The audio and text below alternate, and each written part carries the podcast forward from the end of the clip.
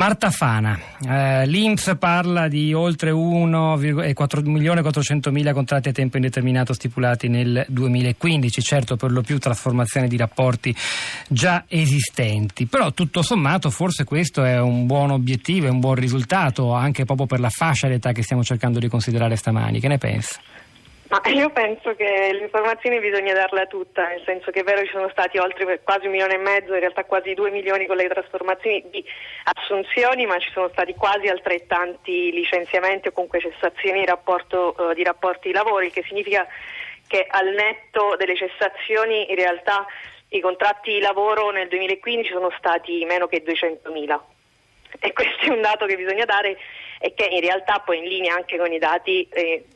sull'occupazione, quindi le teste, il numero di occupati nel mercato del lavoro ehm, che sono sempre quelle 200.000 più o meno. Quindi su questo se dobbiamo parlare di Jobs Act non è che diciamo, andiamo molto uh, per le lunghe ma neanche troppo entusiasti dei risultati visti da un lato i costi che sappiamo uh, quali essere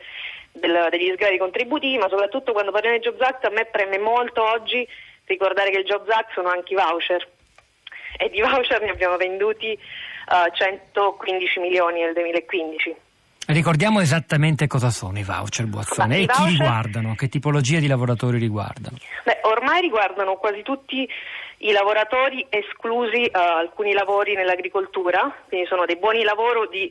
7,50 euro l'ora netti per il lavoratore, applicabili a tutti i settori tranne appunto qualche eccezione un po' nell'agricoltura che in realtà era il settore di nascita dei, dei voucher che non sono dei contratti lavoro ma sol, soltanto un sistema di uh, retribuzione. E il problema di questi voucher quindi non soltanto uh, implicano una forte componente di precarietà in quanto uh, non sono proprio dei contratti e non prevedono nessun tipo di tutela, ma dall'altro lato è vero anche che quando guardiamo alla contribuzione questi prevedono soltanto il 13% di contribuzione previdenziale, cioè proprio i contributi versati uh, sono infimi. E questo in una situazione di precarietà ci porta a quello che appunto si parlava prima, il non farcelo successivamente una volta perso il lavoro, se questi possono essere ancora oggi definiti veri e propri lavoro, per me è tutta sotto occupazione se non diciamo, il limite allo sfruttamento in un certo senso, che è quello che una volta perso il lavoro questi soggetti non hanno diritto a prestazioni sociali. E questo è anche un altro grave problema, perché quando parliamo della fascia, come si diceva prima, 35-49 anni, in cui la situazione occupazionale è tragica, notiamo che non soltanto manca il lavoro, ma manca il lavoro proprio offerto, se non appunto tramite queste tipologie, perché torniamo anche a quello che si diceva prima, gli stage è diminuiscono, hanno un po' di tutela in più, grazie in realtà a un accordo europeo che si è fatto sui sugli stage curriculari, uh, ma eh, la questione è che appunto i lavoratori oggi possono essere sostituiti da lavoratori con delle forme contrattuali o meno, sempre meno tutelate, ma soprattutto sempre pagate sempre meno. E questo è un problema per l'occupazione, perché non è soltanto quanto lavoro, ma anche quanto guadagno.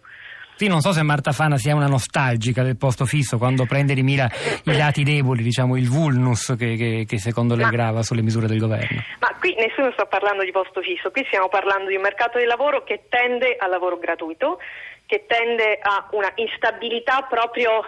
no, non di vita ma settimanale. Abbiamo persone che non sanno quando lavoreranno durante la settimana, quanto guadagneranno, cosa succederà nel momento in cui saranno uh, licenziati. E poi io voglio rivenire anche su un'altra cosa. E questo, innanzitutto questo lo dobbiamo tenere in considerazione perché non è ideologico ma è un dato di fatto, che noi non ce lo possiamo più permettere, dobbiamo anche dire non ce lo possiamo più permettere perché abbiamo un'economia che ha smesso di investire, e questo lo possiamo dire, ha smesso di investire ben prima della crisi,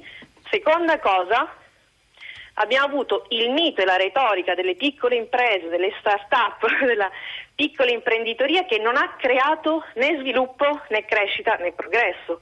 E questo ha indebolito il mercato del lavoro, soprattutto per quanto riguarda l'innovazione, la tecnologia e la capacità di porci su un piano, se vogliamo, anche competitivo con l'Europa o all'interno di un sistema globalizzato. Ma da qui a rivenire a che i ministeri oggi cioè quello che è successo sul giornalismo uh, presso il Ministero degli Interni, chiedano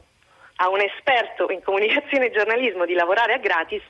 A me sembra francamente che si sta andando un pochino oltre, ma non soltanto in termini di dignità del lavoro, ma proprio come visione di società.